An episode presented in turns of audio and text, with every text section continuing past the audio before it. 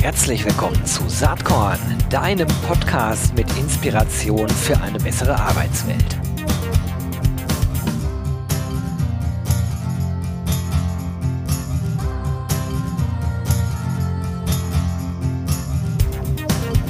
Hallo und herzlich willkommen zum Saatkorn Podcast. Heute habe ich eine schillernde Persönlichkeit hier als Gast, auf die ich mich schon sehr freue. Äh, das ist Melanie Vogel. Warum schillert die meiner Meinung nach? Weil sie seit vielen, vielen Jahren in vielen Themen unterwegs ist die äh, eine immer größere Bedeutung bekommen. Ich glaube nicht nur meiner Meinung nach. Also das ganze Thema Female Recruiting, äh, sie beschäftigt sich ganz viel mit dem VUCA-Thema als VUCA-Expertin. Sie bezeichnet sich selbst, das finde ich spannend, als Wirtschaftsphilosophin. Bevor ich jetzt aber noch viel weiter rede, hier sage ich erstmal herzlich willkommen, Melanie. Ja, hallo, ich freue mich, dass ich hier sein darf. Freut mich auch total. Ist schon sehr lange her, dass wir Kontakt hatten und jetzt total, ähm, ja freue ich mich auf das Gespräch. Vielleicht kannst du einmal kurz sagen, Wirtschaftsphilosophin. Wieso bezeichnest du dich so? Ja, du, das ist eine ganz spannende Geschichte. Also tatsächlich ist ähm, der, der Link zur Philosophie ist schon älter, wenn, wenn man so will. Ich hatte ursprünglich, als ich mein erstes Buch zum Thema Futurability rausgegeben habe, wo es um die Veränderung, äh, Veränderungsfähigkeit von uns Menschen geht, ähm, hatte ich äh, sozusagen den Zusatz bei mir Zukunftsphilosophin. Und damit habe ich mich immer unwohl gefühlt, weil man die Zukunft so schlecht philosophieren kann. Also man liegt so oft falsch. Und ähm, ich habe das dann irgendwann weggelassen, habe gesagt, es reicht ja auch, wenn ich VUCA-Expertin bin. Und tatsächlich war dann aber Anfang letzten Jahres, als bei uns ja auch nochmal äh, unternehmerisch ein, ein wahnsinniger Bruch stattgefunden hat, habe ich, ähm, wenn du so willst, an eine gewisse Identitätskrise gehabt, weil unser Beruf ja als Messe- und Kongressveranstaltende, unser Beruf war ja letztes Jahr nicht systemrelevant ja. und ist es ja bis heute auch nicht. Und äh, das hat mich so getroffen, dass ich gedacht habe, Mensch, also äh, da habe ich monatelang wirklich äh, zu kämpfen gehabt. Was, was ist eigentlich jetzt meine, meine Funktion, was ist meine Zukunft als Mensch, Melanie Vogel, aber auch als Unternehmerin? Und ähm, ich bin dann nochmal sehr in mich gegangen und habe gesagt, also das, was mich eigentlich fasziniert und was ich ja auch schon seit Jahren mache, du hast das so, ähm, ja, so, so schmeichelnd beschrieben als schillernde Persönlichkeit. Ich versuche ja immer herauszufinden, ähm, wohin geht die Reise und äh, was, was sind aktuelle Bedarfe und Bedürfnisse und was braucht das Unternehmen, was braucht der Mensch jetzt und in Zukunft. Und letztendlich denke ich unglaublich viel. Und Denken ist Philosophie. und, äh, und das war dann irgendwann bei mir der Punkt, wo ich gesagt habe, ja, also eigentlich ist es das, wo, wo ich den meisten Spaß habe, wo ich auch meine Kompetenzen sehe, wo ich auch sehr viel bewegen kann. Und das war dann irgendwo der Zusammenfluss von, von Wirtschaft und Philosophie. Und ich habe äh, dann ja auch in den letzten Jahren sehr viele andere Bücher noch geschrieben und ähm, alle Bücher beschäftigen sich mit der Veränderung der Wirtschaftswelt. Und von daher lag es eigentlich dann nah, sozusagen die Wirtschaft, aus der ich komme, mit der Philosophie, die mich leidenschaftlich begeistert, zu verbinden. Ja, das hört sich total schlüssig an und ähm, ja, ich bin gespannt, wohin dieser Weg dann noch weiter führen wird. Aber ja. schauen wir mal kurz in die Vergangenheit zurück. Ähm, du hast es eben schon angesprochen.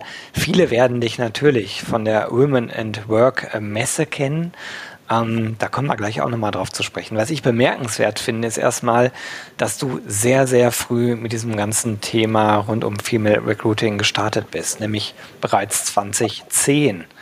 Ja. Das ist inzwischen mal schlapp elf, fast bald zwölf Jahre her. Und äh, man soll das kaum glauben. Ähm, äh, immer noch äh, erfreut sich dieses Thema großer Beliebtheit. Nach meiner Einschätzung sogar mehr denn je. Und ich habe auch irgendwie so das Gefühl, jetzt bin ich aber ein Mann und vielleicht dann, ähm, vielleicht verklärt sich da die Sichtweise aber mein Eindruck ist, dass in den letzten zwei, drei Jahren ganz besonders viel äh, passiert ist. Deckt sich das mit deiner Sichtweise oder sagst du, nee, eigentlich geht das viel zu langsam? Äh, ja und nein. Ähm, also ja, passiert ist viel. Ähm, ob alles in die richtige Richtung läuft, das äh, möchte ich im Augenblick bezweifeln, weil wir haben, ähm, ich würde mal sagen, bis 2019 eine extrem positive Entwicklung gehabt. Das haben wir auch als äh, Messe- und Kongressveranstalter gemerkt. Ähm, die Messe 2020 hätte 130 ähm, rekrutierende Unternehmen äh, präsentiert, wenn sie denn dann stattgefunden hätte. Und das ist für ein ähm, doch, also ein, ein Diversitätsthema äh, schon eine, eine sehr beachtliche Zahl. Von daher würde ich sagen, bis 2019 war das Thema wirklich, äh, das hatte Rückenwind. Und dann kam die Pandemie und wie das häufig so ist, wenn dann ähm, durch, durch externe Störungen dann eben auch wirtschaftliche Verwerfungen stattfinden, dann wird das Thema erstmal auf die lange Bank geschoben, ähm, weil es ist halt immer noch ein Sonderthema. Das Frauenthema läuft immer noch unter dem Aspekt der Diversifizierung von Unternehmen, also Diversity, äh, was für mich schon allein da einen Denkfehler verursacht, weil die Frauen in Deutschland, der Frauenanteil liegt bei 51 Prozent. Also Frauen als Diversity-Gruppe äh, zu zählen, halte ich für wirklich einen Blödsinn. Damit sollten wir mal aufhören. Dann würde sich unter Umständen auch das Denken ähm, in den Bereichen ein bisschen verändern. Und dann würden in der Tat manche Prozesse schneller gehen. Weil was ich jetzt merke, und das ist eine große Gefahr, ähm, ich rede mit sehr vielen Frauen ähm, und auch mit Unternehmen, da frage ich öfter nach, wie, wie, was sie so für Erfahrungen machen. Ähm, wie sieht es aus? Wie, wie kommen die Frauen zurück in die Büros? Und ganz viele Frauen, vor allem Frauen mit Kindern, sind seit gut zwei Jahren mittlerweile fast durchgängig im Homeoffice. Insbesondere in den Dienstleistungsbereichen, wo man nicht vor Ort sein muss, also Beratung oder auch beispielsweise viele unserer Kundinnen im Personalbereich. Die sind monatelang nicht im, Home, äh, nicht, nicht im Büro gewesen. Und da passiert etwas und das ist, das ist ein Aspekt, den wir schon seit Jahren thematisieren wenn man über Homeoffice spricht, dann muss man eben auch die Karrierewege und, und auch das Messen von Leistungen verändern. Und das ist in den letzten anderthalb bis zwei Jahren in den Unternehmen natürlich nicht passiert, weil die ganz andere ähm, Thematiken und auch ganz andere Herausforderungen hatten. Und da denke ich, da wäre jetzt ein, für alle Unternehmen ein, ein sehr interessanter Aspekt, mal zu gucken, ähm, inwieweit haben wir denn unsere weiblichen Talente überhaupt noch auf dem Radar? Inwieweit kommen die zurück in die Büros? Inwieweit haben die sich auch in den letzten rund zwei Jahren entwickelt ähm, und inwieweit müssen wir jetzt unter Umständen wieder dafür sorgen, dass das Thema sozusagen neu, äh, neu aufgerollt bzw. wieder angestoßen wird innerhalb der Unternehmen. Also von daher ist es bei mir so ein wirkliches Jein. Einerseits waren wir auf einem sehr guten Weg. Ich hoffe auch, dass man da wieder hinkommt. Auf der anderen Seite ähm, ist das jetzt in vielen Bereichen so ein bisschen ähm, in die zweite Reihe gerutscht. Und wir haben eben das große Problem der Frauen, die jetzt seit Monaten nicht in den Büros waren, ob die noch sichtbar sind, ob deren Karrieren da mittelfristig drunter leiden, das wird man sehen. Und da werden die Unternehmen sehr viel Mühe haben, ähm, diese Themen aufzuarbeiten. Also ich teile deine Sichtweise in ganz vielen Belangen, muss jetzt aber noch einmal kurz äh, genauer hinterhergehen, weil natürlich ja auch viele Männer die ganze Zeit äh, im Homeoffice sind und inwiefern ähm, glaubst du oder erkennst du, dass Frauen da sozusagen andere Konsequenzen vielleicht mittelfristig karrieretechnisch erleben? Ist das vielleicht so? Meine Ex-Chefin Julia Jekel hatte das äh, auch angeprangert, auch öffentlich über LinkedIn hat das aber in Verbindung gebracht mit der Tatsache, dass wir vielleicht zurückfallen in alte Rollenbilder. Ne, dass äh, zwar äh, ja. Mann und Frau Homeoffice machen, aber sozusagen die Ausprägung dessen, was dann gemacht wird äh, zu Hause, dann doch sehr unterschiedlich ist. ist ja, exakt. Ja, das sehe ich auch so und das ist auch das, was mir die Frauen schildern. Also ich habe Anfang diesen Jahres ein, ein Frauennetzwerk gegründet, was ausschließlich digital äh, Frauen vernetzt. Ähm, genau aus den Gründen, ähm, weil ich gemerkt habe, dass äh, insbesondere Frauen mit Kindern in alte Rollenmodelle zurückfallen.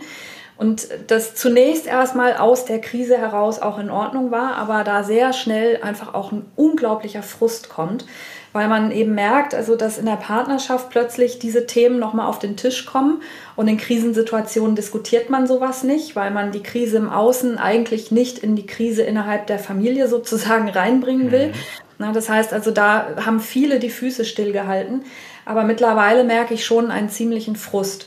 Und ähm, ja, auch Männer sind zu Hause geblieben, aber tatsächlich ähm, ist, glaube ich, ein, ein Punkt die, die Rollenverteilung, die automatisch in, in, in, in die alten Strukturen sozusagen zurückgerutscht ist. Und was man nicht unterschätzen darf, viele Männer sind tatsächlich früher zurückgekehrt. oder sind zwischendurch immer mal wieder ins Büro gegangen.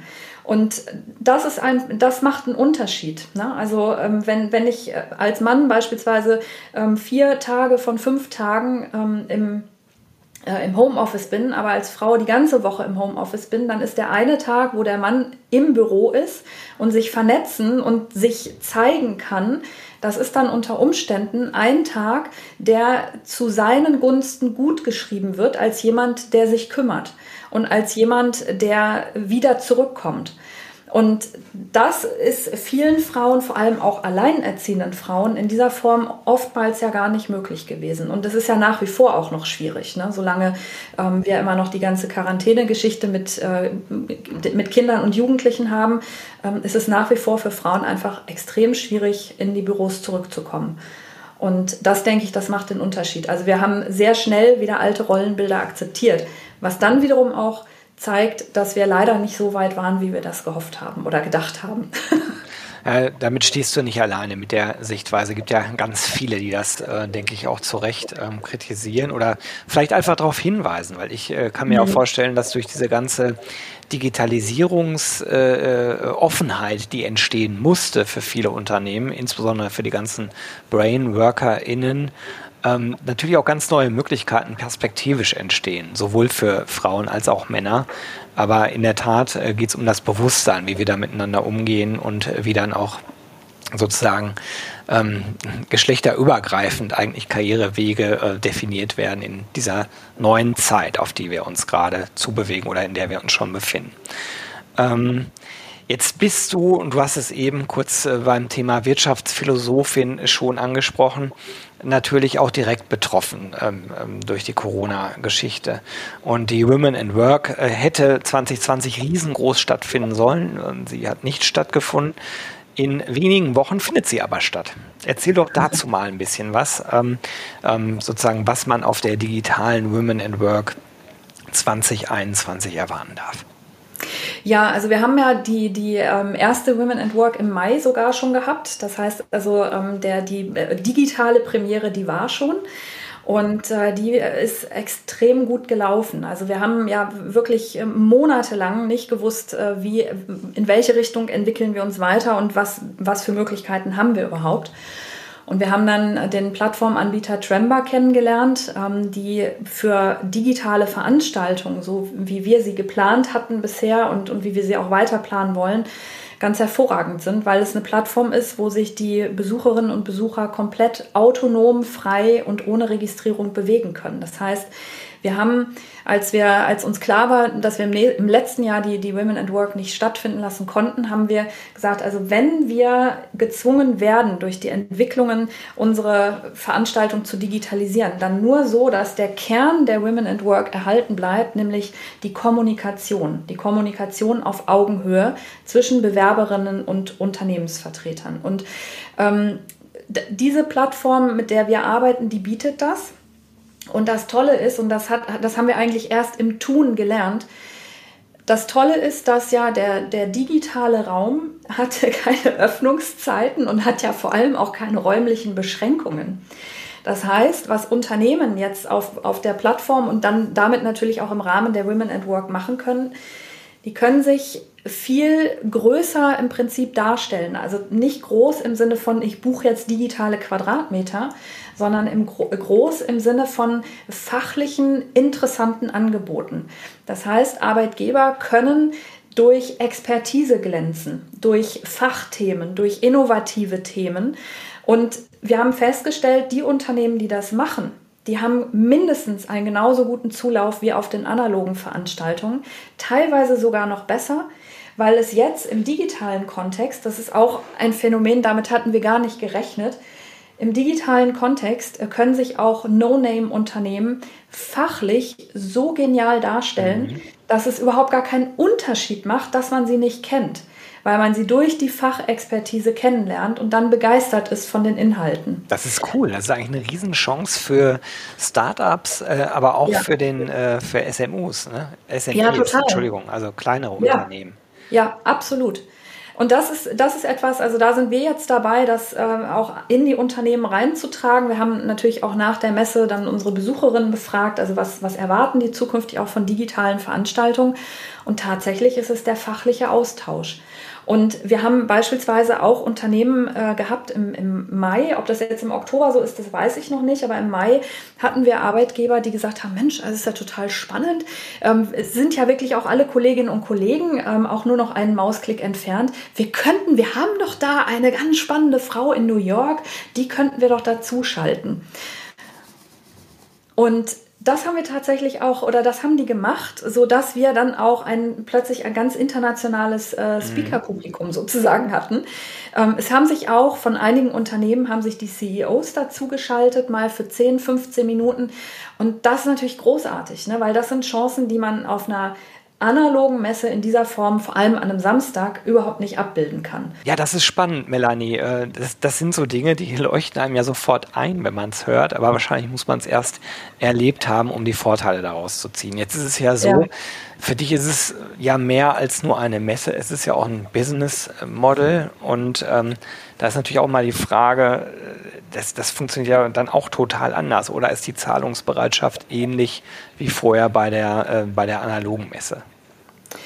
Ja, das ist, das ist tatsächlich spannend. Also ähm, die, ob, obwohl wir ja Parallelen haben, obwohl die Women and Work immer noch Women and Work heißt, obwohl wir immer noch Frauen ansprechen, ähm, ist äh, doch eine andere Wahrnehmung da. Also wir haben einen Kundenkreis, der darauf hofft, dass wir wieder in das Analoge zurückgehen und denen es im Prinzip auch total egal wäre, wenn sie da plötzlich 40 oder 50 Quadratmeter buchen müssten, ne, weil wir ja im analogen Kontext die AHA-Regeln einhalten müssen und so weiter. Also wir haben ja unglaubliche Beschränkungen bis heute, die eigentlich einen normalen Messebetrieb völlig unmöglich machen.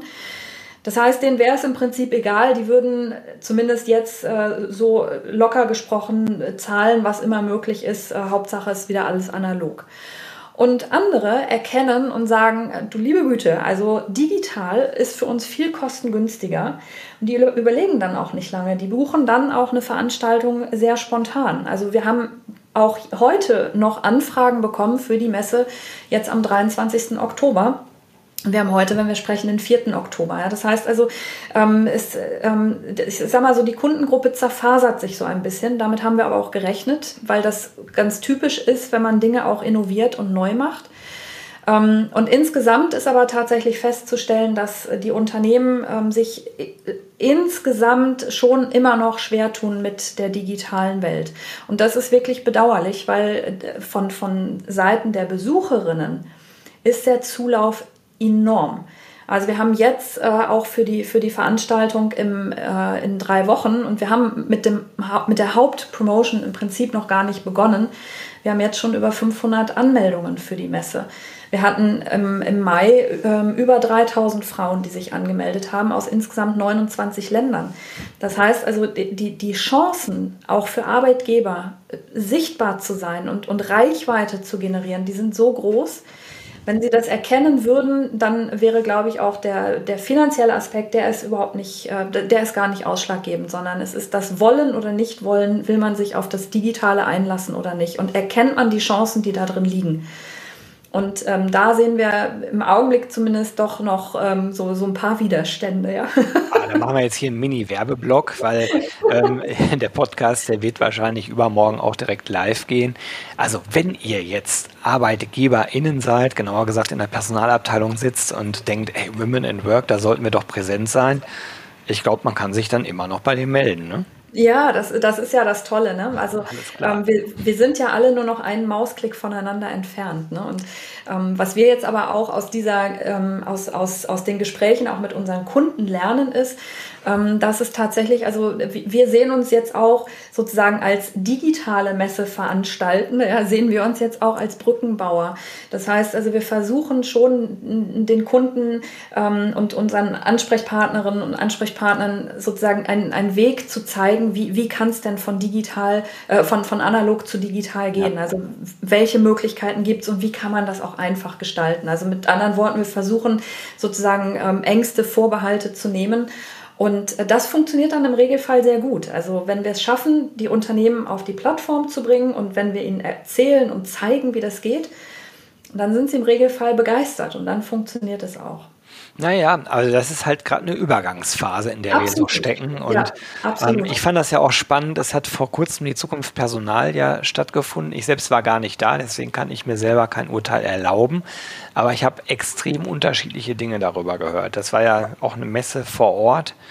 Und ähm, die Kritiker haben gesagt, da war eigentlich gar nichts los. Die, die dann die Fahne hochgehalten haben, dafür haben gesagt, es war aber super, es waren wenig Leute da, aber mit denen konnte man sich dafür dann sehr ausführlich unterhalten. Also so, so erleben ja. alle Menschen gerade diese Übergangsphase sehr anders. Ich weiß, dass ihr vorher eine Befragung auch durchgeführt habt und da ist ja. rausgekommen, dass es wenig Sinn machte, zumindest für euch jetzt äh, die Veranstaltung analog in diesem Jahr durchzuführen. Ja, definitiv. Also ähm, wir werden auch die, die äh, Women at Work im Mai 2022 noch digital machen, ja. ähm, weil wir müssten ja jetzt äh, sozusagen unter AHA-Bedingungen auch äh, Messestände verkaufen und ähm, was sollen wir verkaufen? Also ja. sollen wir jetzt äh, pro, pro Person sieben Quadratmeter einrechnen, so wie das äh, in, in den Hygieneverordnungen äh, der, des Landes Hessen beispielsweise ist, oder können wir weniger verkaufen? Also es ist ja, es ist ja eigentlich, es ist ein totales Durch Durcheinander. Ne? Ja. Und ähm, man weiß auch nicht, wie sich die ganze Situation bis nächstes Jahr entwickelt.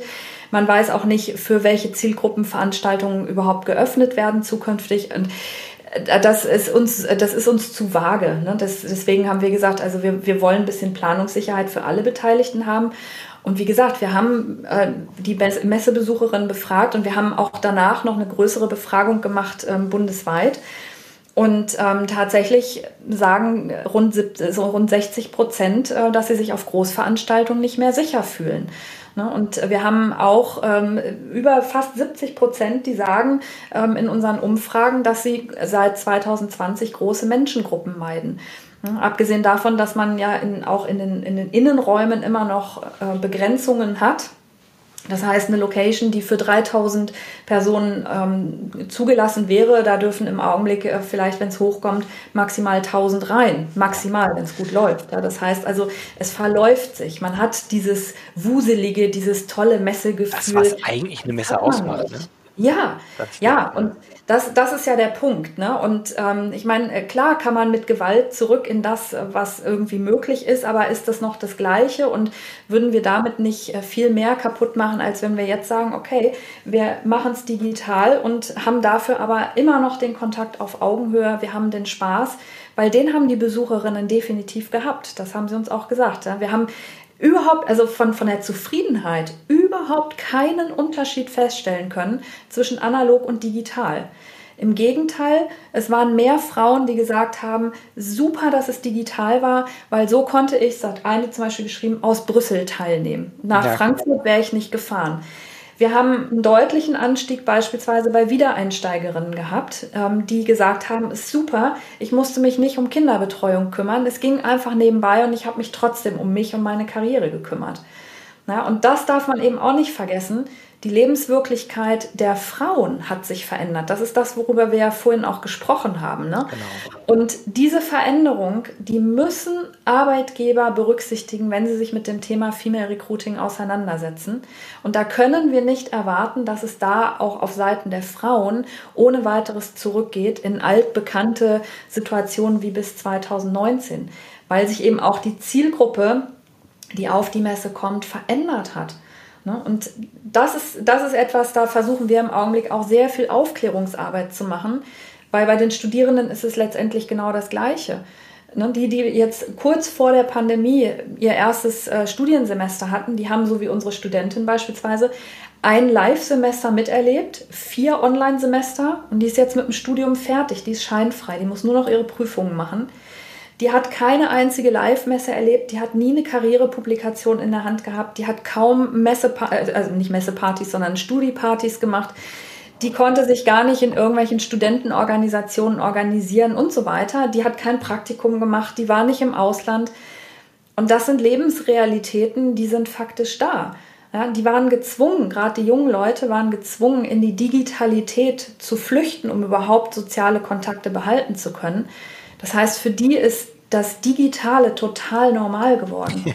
Also das ist was, was ich ganz oft sage aus so einer Elternperspektive. Wenn ich mich mit ja. meiner Frau darüber unterhalte, was äh, unseren Kindern so, insbesondere den Kindern, die schon ein bisschen älter sind bei uns, äh, entgangen ist, die ganzen Feiern, ja. Partys und so weiter, da stimmt zwar alles äh, aus unserer Betrachtung, rückwärts geguckt wenn du selbst in der Situation bist und in dieser Zeit groß wirst, natürlich macht das nicht immer Spaß, aber das, das gilt in analogen Zeiten übrigens auch.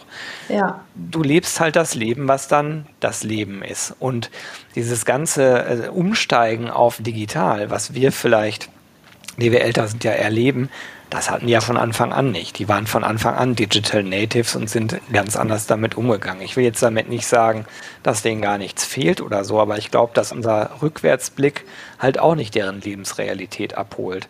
Und ja, wenn man so nach vorne schaut, glaube ich, sind wir alle mehr oder weniger aufgefordert, den Fortschritt zu umarmen. Natürlich nicht ja. blind, sondern durchaus konstruktiv kritisch, aber zu akzeptieren, dass das anders funktioniert. Ich würde nämlich gerne noch mal mit dir ein wenig Zeit noch nutzen, um über die veränderten Bedingungen, die daraus äh, im, äh, gerade im Female Recruiting entstehen, zu sprechen. Also was sind denn deine Hinweise an Arbeitgeber heutzutage?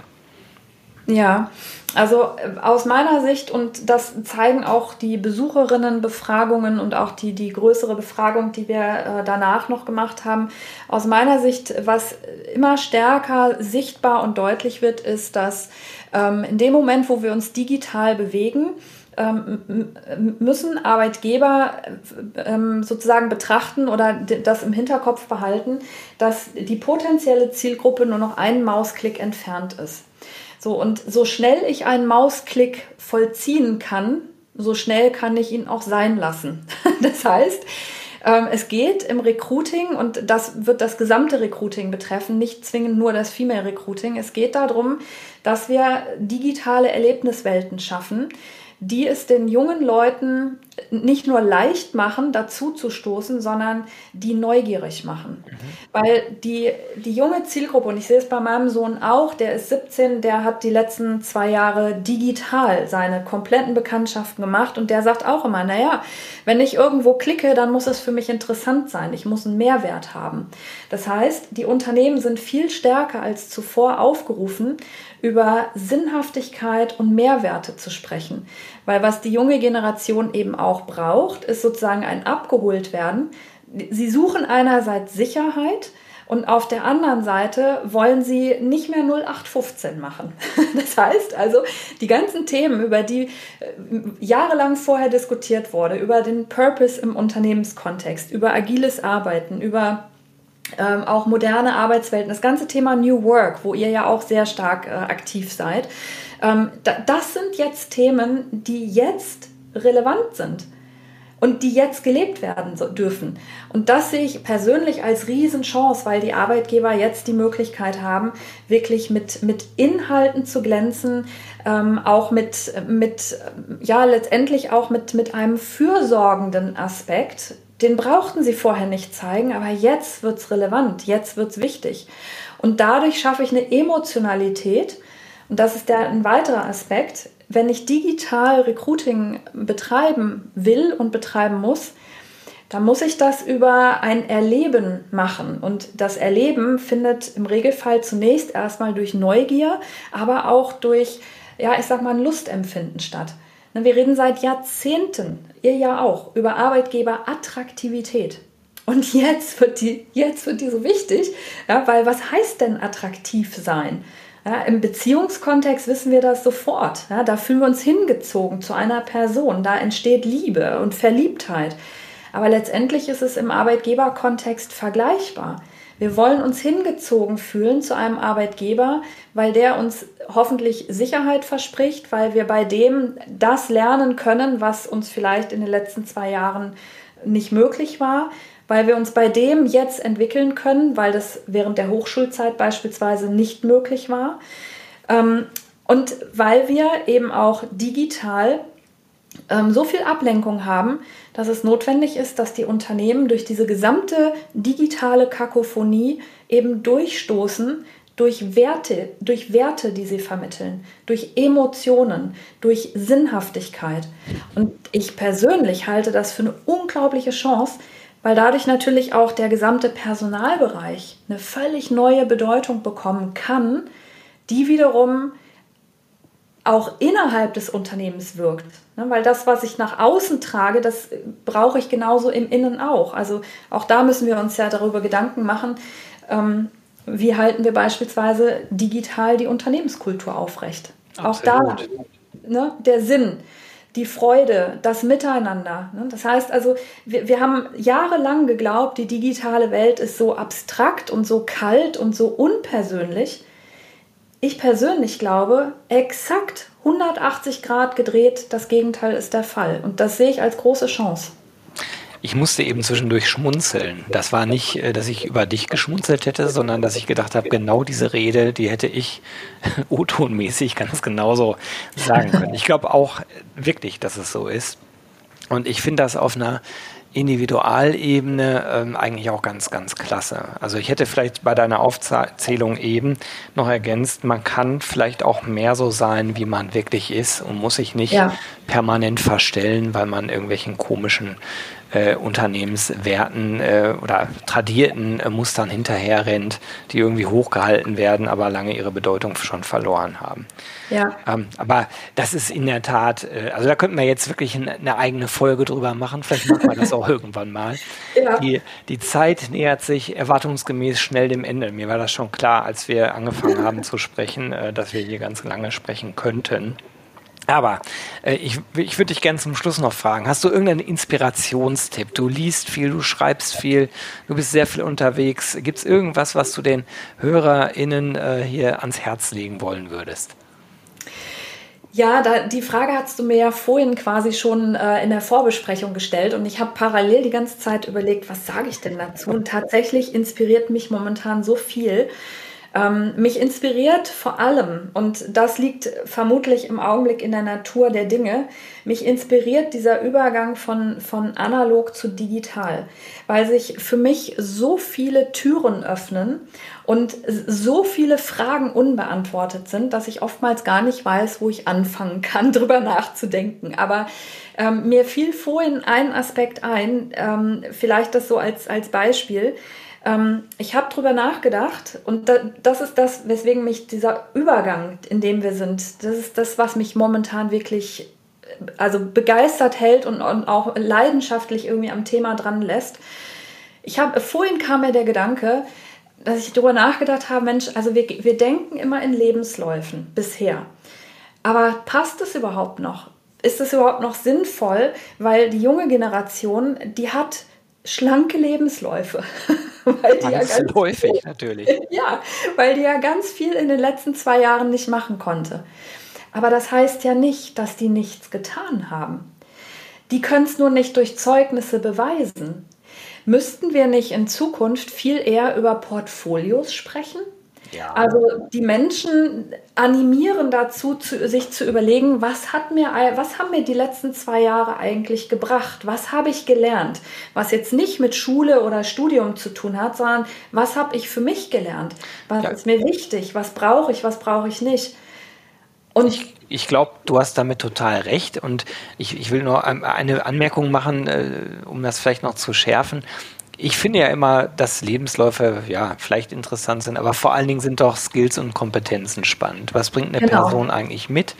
Äh, und die Person muss auch gar nicht total perfekt schon in dem sein, weil auch junge ja. Leute haben ja Skills und Kompetenzen, die Absolut. man entsprechend weiterentwickeln kann. Ja, Absolut. Und das sind so, ne, das sind so die Punkte, ne, weil du fragst, was, hat, was inspiriert mich. Also ich, ich habe tatsächlich keinen einzigen Tag, wo ich nicht etwas, was ich für normal und für ähm, gegeben hingenommen habe, plötzlich in Frage stelle. Weil ich denke, Moment mal, passt das eigentlich noch? Es macht mich manchmal schon auch verrückt, ne? weil ich denke, oh meine Güte, also bleibt denn überhaupt noch irgendwas so, wie es war? Ja, schon. Aber das, was sich verändert, das ist das, was ich spannend finde, weil das wirklich Auswirkungen auf, auf alles hat. Und ähm, ich versuche mich ähm, in, in diese Welt sozusagen noch äh, weiter reinzudenken, indem ich beispielsweise tatsächlich in den letzten zwei Jahren auch angefangen habe, sehr viel auch philosophische ähm, Autoren zu lesen ähm, die auch viele hundert Jahre zurückgehen schon, weil ich plötzlich feststelle, dass viele Fragestellungen, vor denen wir heute in diesem Umbruch von analog zu digital stehen, die hat die Menschheit schon immer umgetrieben. Wir haben sie nur nie beantworten können. Und wir werden sie wahrscheinlich auch jetzt nicht beantworten können, aber jetzt stellen sie sich nochmal unter einem anderen äh, Vorzeichen und das finde ich total faszinierend. Das sagt Melanie Vogel, die Wirtschaftsphilosophin, die sich heute hier dankenswerterweise Zeit genommen hat, mit mir über verschiedene Dinge rund um den Wandel von analog zu digital zu sprechen. Melanie, ganz, ganz herzlichen Dank, dass du da warst. Ich wünsche dir weiterhin viel Spaß äh, bei dieser äh, Entdeckungsreise und äh, vor allen Dingen wünsche ich dir eine richtig coole, gute digitale Women in Work Messe im Oktober. Äh, die verlinke ich natürlich in den Show Notes. Ihr habt das eben gehört. Wer Bock hat, da noch als Arbeitgeber, Arbeitgeberin dabei zu sein, immer ran. Äh, Melanies LinkedIn-Profil ist auch verlinkt. Und äh, ja, wer Lust hat, dabei zu sein, kann sich ja anmelden. Genau. Also ganz lieben Dank und bis bald, Melanie. Bis bald und vielen Dank auch an dich. Es war echt schön, dich wieder zu hören. Danke gleichfalls. Ciao. Tschüss.